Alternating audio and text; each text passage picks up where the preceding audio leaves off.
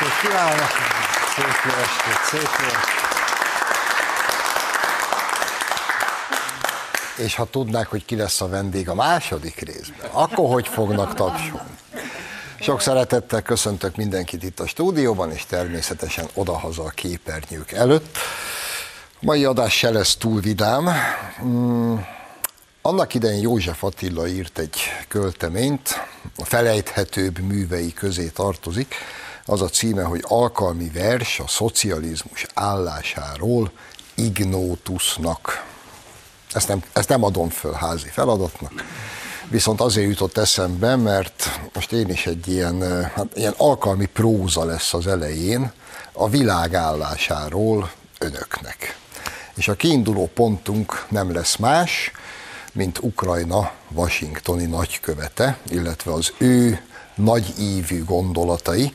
Higgyék el, mint csebben a tenger, minden benne van, amit a mai világról tudni kell és érdemes.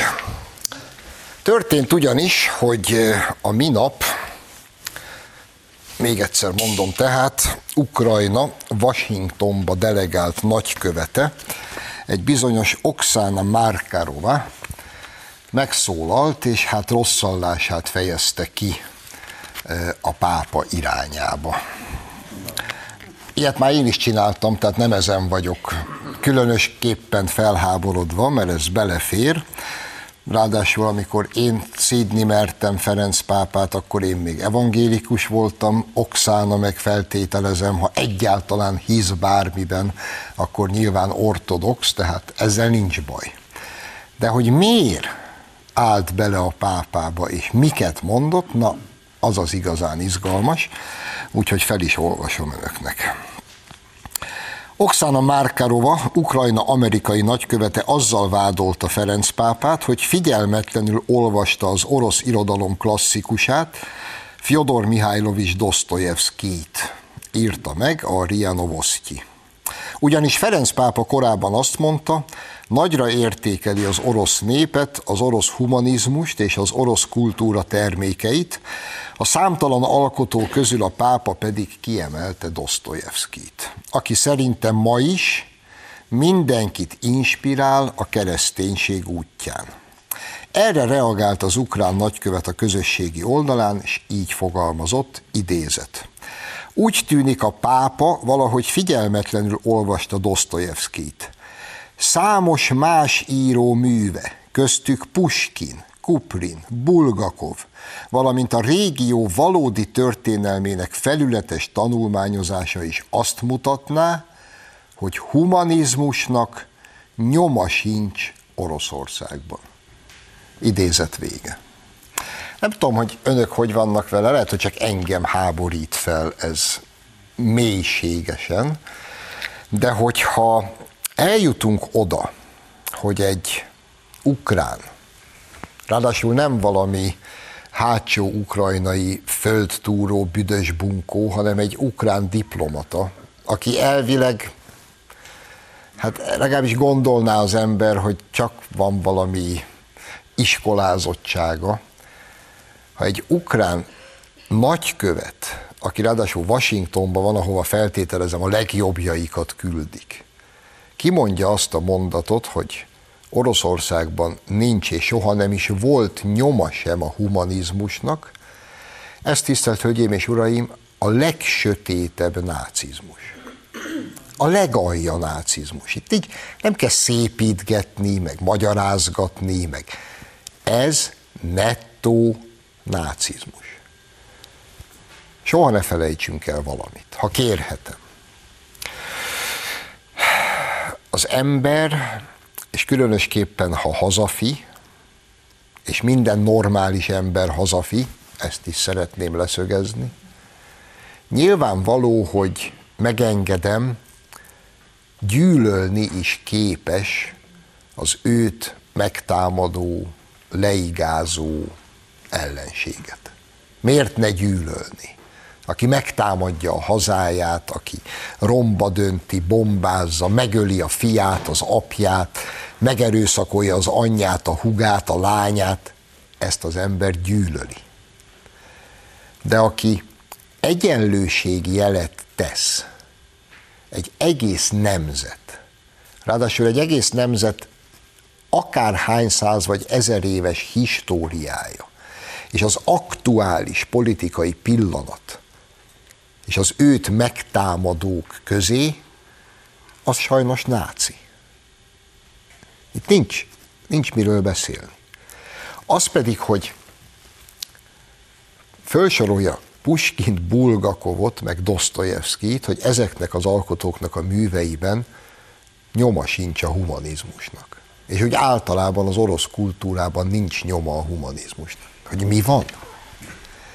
Hát nagy tisztelettel hagy kérdezzem meg, vajon hol nőtt fel a szeretve tisztelt washingtoni ukrán nagykövet? Egy faodvában?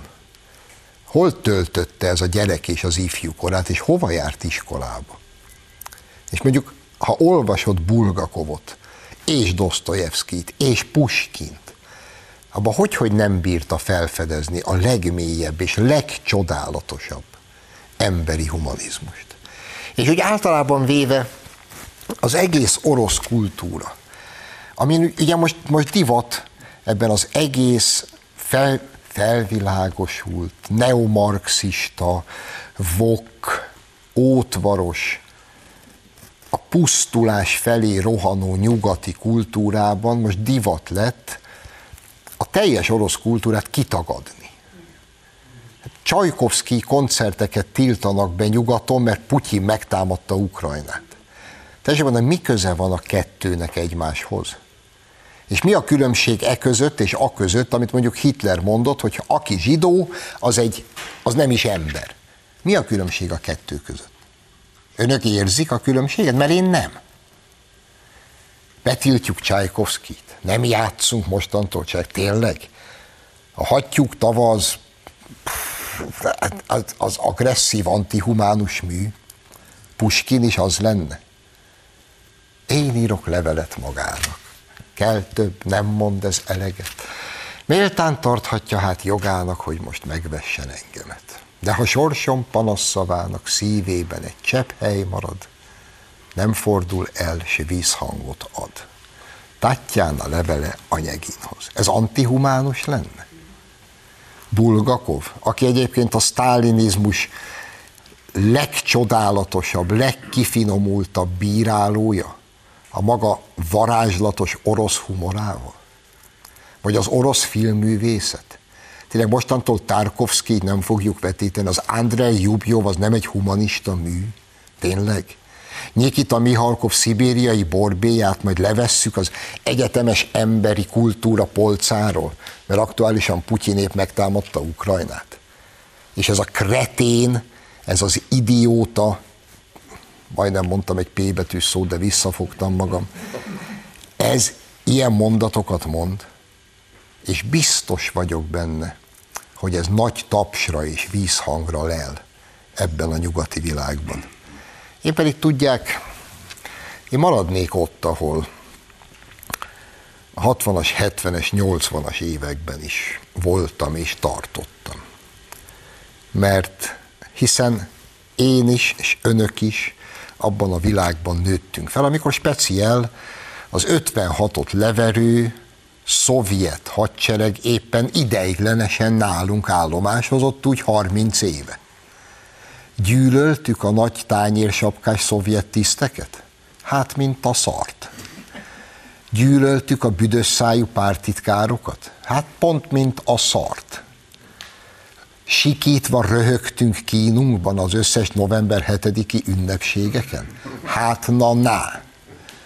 Megbolondultunk, mikor elhurcoltak moziba, és néztünk szarabbnál szarabb szovjet filmeket? Hát, persze. De mi köze volt már akkor ennek az egésznek az egyetemes orosz kultúrához? Nem olvastunk Pushkint? Hát dehogy nem. Dosztojevszkij Bűn és bűnhődése? Alapmű. Tolsztoj Háború és békéje? Alapmű. Az Andrej Rubljovra apám engem, talán 13-14 éves voltam, amikor azt mondta, hogy fiam, ezt nézd meg. Ez az orosz lélek. Ezt látni kell. És most jön ez a senki. ez a nyomorult hülye, és megpróbálja az ellenkezőjét elmagyarázni. Vérlázító. És könyörögve kérek mindenkit, bár teljesen fölöslegesen, hogy ne üljön föl ennek, mert ennek semmi értelme. De hogy a nyugati világ nagy valószínűséggel miért tapsol ennek az ukrán szörnyetegnek, meg általában ennek az egész, most aztán tagadjuk meg az orosz kultúrát, meg tiltsuk be Csajkovszkijt ennek az elmebajnak, azon túl, hogy egy része nyilvánvalóan náci, és ez külön sajnos az ilyen ukránokra vonatkozik, a másik fele meg egész egyszerűen egy minden identitását elvesztett idióta, zombi. És tudják, hogy ezt miből bátorkodom levezetni? Talán önök is olvasták a hírt, amin megint úgy voltam vele, hogy ültem, olvastam reggel a szokásos kis reggeli kávé melletti hírszemlémnél, és tényleg ötször visszamentem és elolvastam, mert először azt gondoltam, hogy ez valami tévedés, ez nem lehet, én olvasom rosszul, de nem. Történt ugyanis, hogy ez az Annalena Baerbock, ez a zöldpárti német külügyminiszter, akinek feltételezhetően már egyéb megnyilvánulásai okán is tudjuk, hogy körülbelül annyi esze van, hogy hazatalál, ellenben legalább nagyon zöld. Tartottak egy tanácskozást, ilyen G7 csúcs találkozó zajlott Németországban, ha jól emlékszem Münsterben, a Városháza nagytermében, dísztermében, ahol van egy több mint 400 éves kereszt, ami nyilvánvalóan a münsteri Városháza dísztermének egyik ékessége. És közölte Annalena Baerbock, hogy a tárgyalás idejére azt a keresztet vigyék ki onnan. Egy 400 éves keresztet, emberek. Miért is? Mert én elhiszem, hogy Annalena Baerbock, mint zöld politikus, nyilván egy ateista, aki ebben nem hisz, vagy másban hisz, vagy leginkább mindenben hisz, mert aki egyébként istentagadó, arról többnyire azt kell tudni, hogy nem semmiben nem hisz, hanem mindenben hisz. Majd figyeljék meg. Akik elmondják hangosan, hogy hát Isten biztos nincs, mert nincs rá tudományos bizonyíték és magyarázat, azok lelkesen hiszik, hogy a férfiak szülhetnek. Mert arra nyilván van tudományos bizonyíték, meg magyarázat. Tehát én elhiszem, és ehhez neki egyébként joga van. Mindenkinek joga van idiótának lenni, még a német külügyminiszternek is. De miért van ahhoz joga, hogy egy 400 éves, ami nyilvánvalóan már műemlék is, egy keresztet elvitessen abból a díszteremből, ahova ő egyébként elmegy tanácskozni? Mert ebben a konstellációban egyébként kit érdekel, hogy ő miben hisz, meg hogy őt mi zavarja? Kit érdekel? Annyi tolerancia nincs benne, hogy egy 400 éves keresztet eltűrjön a háta mögött. Milyen alapon? És rohadt kíváncsi vagyok, ha kimenne Annalena Baerbock bármelyik arab országba tárgyalni, és bárhol egy tárgyalóteremben összefutna egy iszlám zászlóval, vagy egy félholddal, ami az iszlám jelképe. Ott is kinyitná hangosan a pofáját, hogy ezt vigyék ki onnan, mert ő ezt nem hajlandó tolerálni. Ugyan már lapítana, mint szar a fűbe. Sőt, nyilván párás szemekkel nézné, hogy aj, de gyönyörű. Csak a kereszttel van mindig baj. Csak a kereszténységgel van mindig baj. Itt Európában, és mindig csak ezek a felvilágosult, neomarxista, zöld gazemberek. Csak az a probléma, hogy ezek a felvilágosult, vok, zöld gazemberek jelentik ma a nyugati politika fő sodrát. Ez pedig teljesen egyértelmű, hogy ez az út nem vezethet máshova, csak a teljes és totális pusztulásba. És lehet erre persze mindig gúnyosan elmondják, hogy mindig arról beszéltek, hogy a nyugat pusztul, meg haldoklik, az mégis mindenki oda megy dolgozni, nem onnan jönnek ide. Meddig még, gyerekek? Meddig még? Kicsit türelem. Kicsit figyeljetek nyitott szemmel, hogy ez meddig fog még tartani. És hát ennek a immár inkább nevetségesbe hajló folytatása ennek az őrületnek és elmebajnak, amit én már nem is nagyon értek. Egyébként van egy nagyon kedves pécsi ismerősöm, aki mozgássérült és el szokott járni a fórumaimra, különösen ha ott Baranyában, vagy Pécsen, vagy Pécs környékén vagyok. Ő írt nekem egy felháborodott e-mailt, hogy ezt nézzem meg, ezt a hírt, és hogyha lehet, akkor showba beszéljek róla. Hát elolvastam, és mondtam, hogy fogok. Tehát most a következő új botrány van kialakulóban. Nagy botrányt kavarta magát kerekes-székes nőnek képzelő férfi. Na figyú tesókáim, tehát próbálom modellezni a helyzetet. Van egy 53 éves, ha jól mondom, Jörund Viktória Álme, aki egy norvég lapnak az év elején adott interjút, és elmondta, hogy egész életében a következő problémákkal küzdött. Az egy dolog, hogy ő nőnek képzeli magát, ezen már föl se akadunk, ugye. De neki van még egy kicsi problémája, hogy ő nagyon szeretne mozgássérült, kerekesszékes lenni, miközben teljesen egészséges. De ő neki valamiért az a jó, hogy ő kerekesszékbe ül. És van neki kerekesszéke, és akkor azzal jár kell mindenhova, és nagyon szereti, ha őt kerekesszékesként fogadják el, és viszonyulnak hozzá. Én elhiszem, hogy a hülyeség vonatról nincs leszállás. Én értem. De tessék mondani, tényleg a valódi mozgássérültek, akik teljes joggal kezdtek el őrjöngeni, hogy te miért nem mész már el te az anyádba? Hogy mi itt ülünk egy kerekesszékbe egész életünkbe, te meg itt azzal ugatott tele a sajtót, hogy te neked milyen jó lenne kerekesszékbe. De mi? Tudják mit? Be is fejezem. Tessék ezt mind végig gondolni, most tartunk egy rövid szünetet, és a második részben Varga Judit, igazságügyminiszter lesz a vendégem.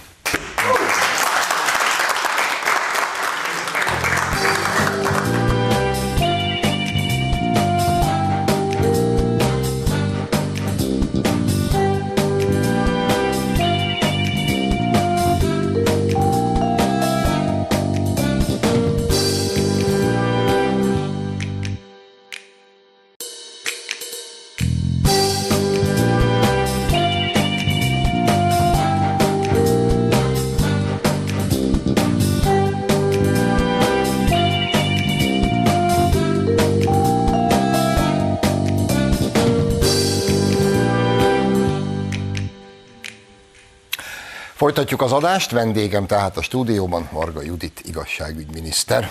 Most kívánok!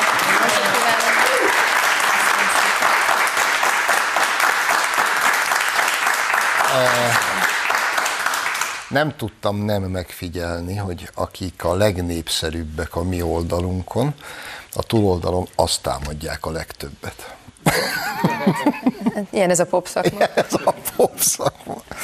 Judit, van itt nekünk mindenféle témánk, ami Magyarországot is érinti, de kezdjük az amerikai választásokkal, mert muszáj megkérdezni, mégiscsak igazságügyminiszter vagy.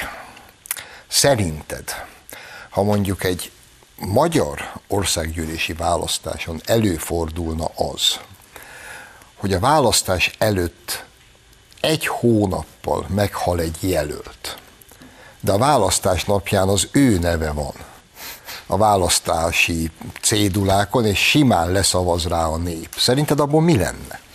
Szerintem ilyen nálunk nem történhetne meg, mert olyan lenne? Jó jogállam vagyunk, hogy működik a rendszer, meg nem is vagyunk olyan sokan, mint ott, hogy ne vegyük észre.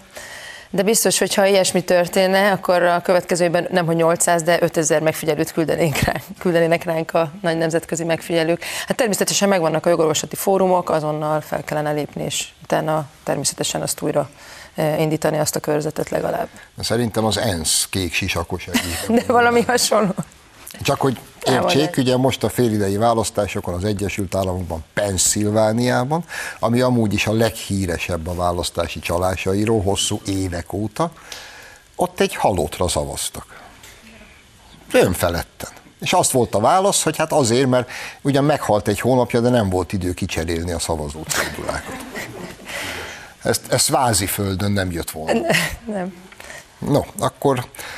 Ezt megbeszéljük. De az egy demokrácia, ugye, mint tudjuk, mert ő rendezi a világ demokráciájának. Igen. Ő exportálja a demokráciát mindenhova.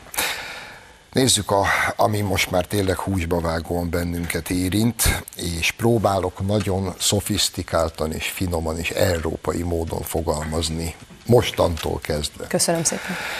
Hogy állnak a tárgyalásaink ő felségével, az Európai Bizottsággal?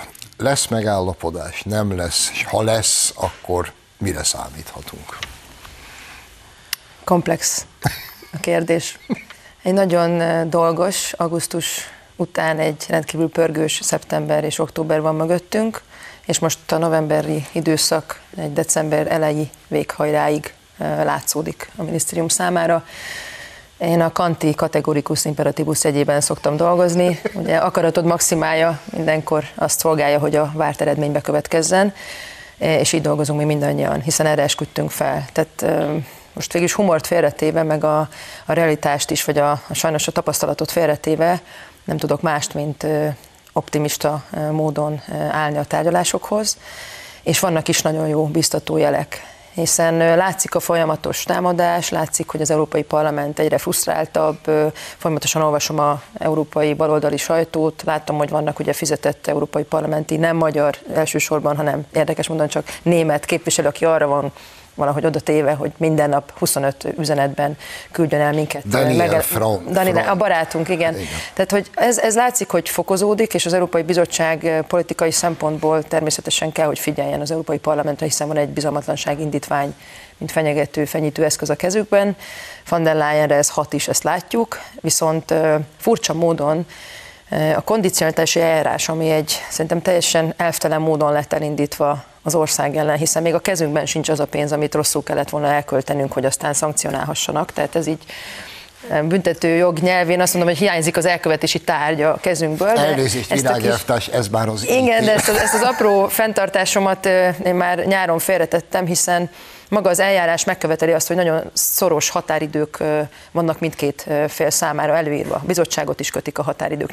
Neki is végig kell mennie azon az úton, amit ő elindított, és ez lehetővé tette, hogy az ideológiai nyomásgyakorlásból, hiszen ott van egy nagyon erős népszavazási eredmény, ebből kilépve egy pragmatikus, praktikus, konstruktív tárgyalás beindulhasson. És rákényszerült a bizottság is, hogy egy fehér papírt elővegyen, és leírja nekünk, hogy szerinte egyébként mi a probléma, hol lehetne jobb és szebb a magyar jogállam, és mivel végre konkrétumokról kezdtünk el beszélni, hiszen az, hogy általában nem tetszik a fejed, az nem lehet mit mondani, mert azt mondom, hogy de nekem meg tetszik a fejem, és végre ott eljutottunk olyan konkrét intézkedéseknek a javaslatához, amelyek ugyan nem voltak szerintem szükségesek, hiszen senki sem tökéletes, egyetlen ország sem tökéletes, mi sem vagyunk se jobbak, se rosszabbak, mint az átlag, de nyilván mindent lehet javítani. És ami az átláthatóságot, a közbeszerzéseknek a hatékonyságát, a korrupció ellenes küzdelmet illeti, biztos, hogy lehetnek szebb és jobb jogintézmények még. És ezért minden olyan javaslat, ami észszerű volt,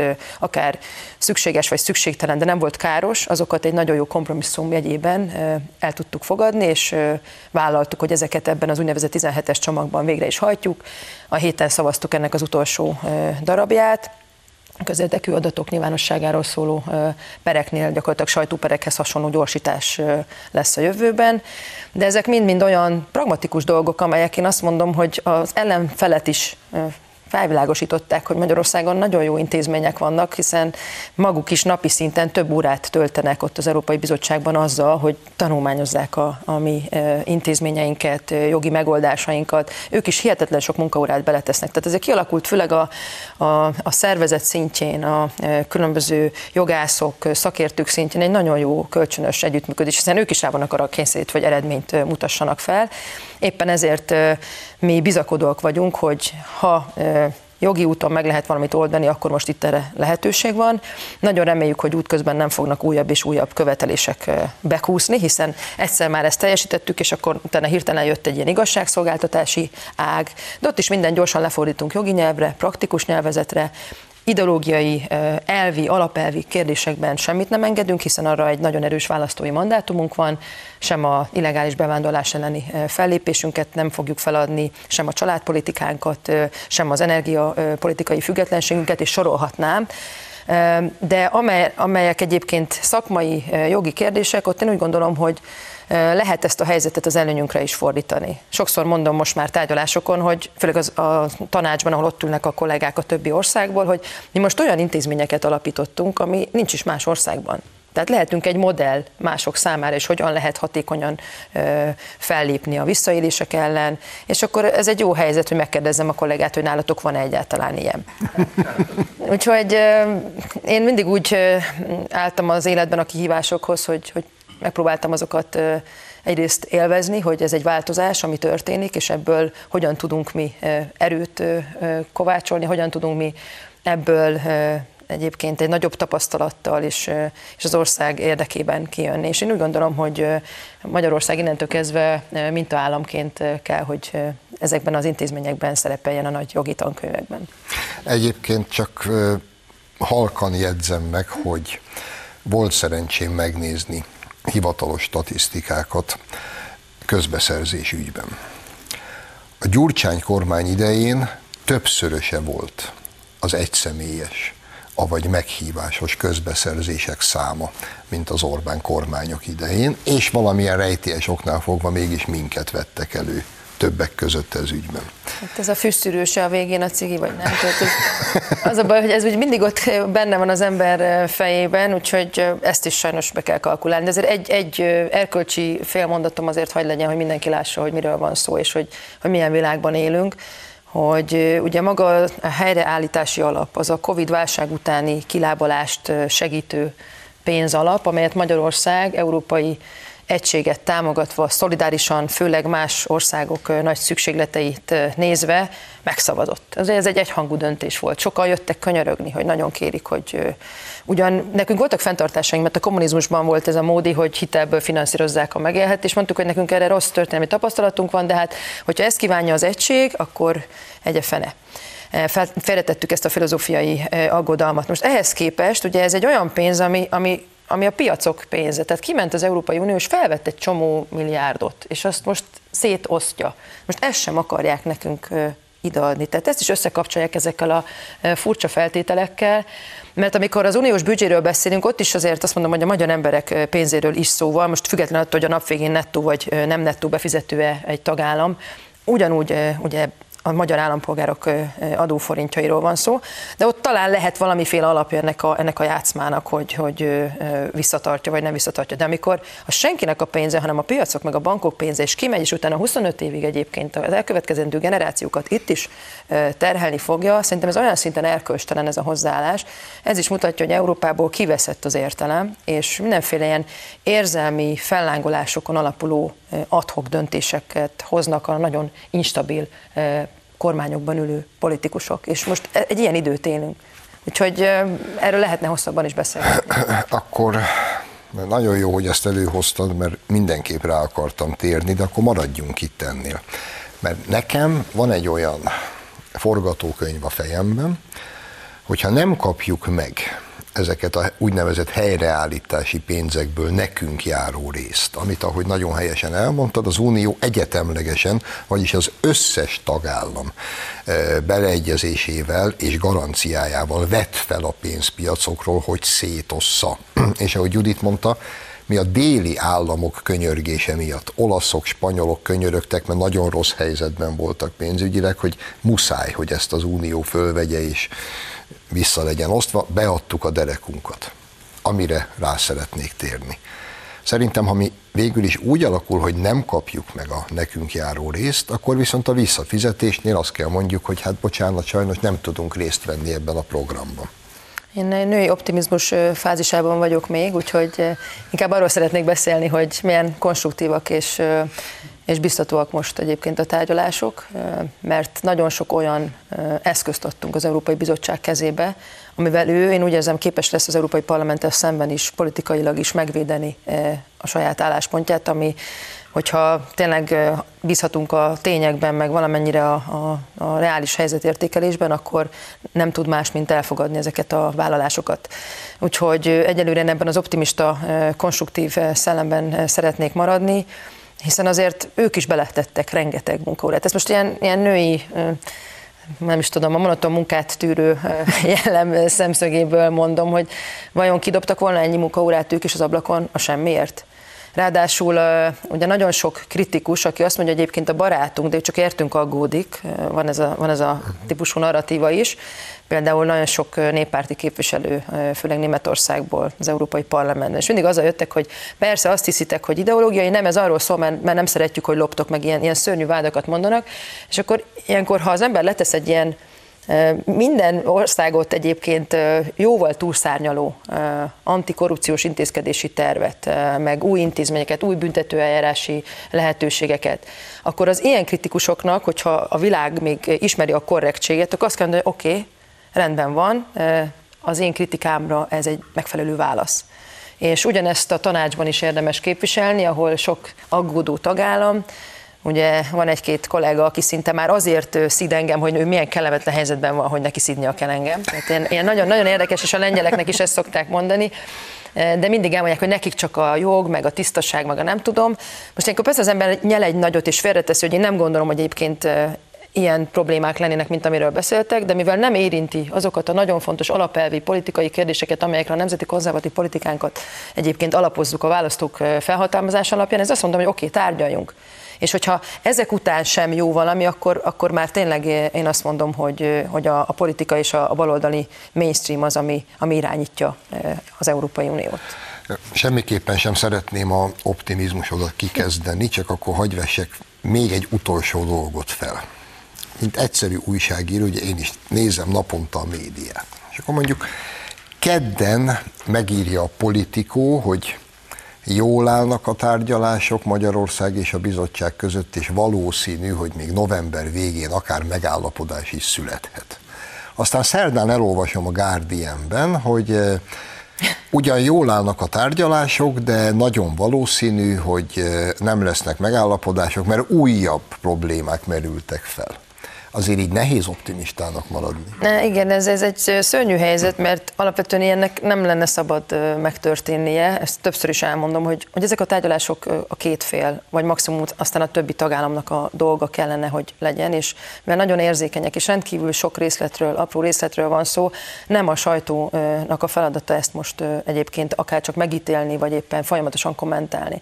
Én is mindig visszafogottan nyilatkozom, hiszen az Európai Bizottság, aki ilyen szempontból az ügy ura, ő javasolt valamit, és az Európai Bizottság kell, hogy eldöntse, hogy mit kommunikál és mit nem, és ha megnézzük, hogy mit kommunikált, nagyon korrekten, nagyon visszafogottan, mert ő is érzi, hogy ez egy fontos, a két félre tartozó szenzitív időszak.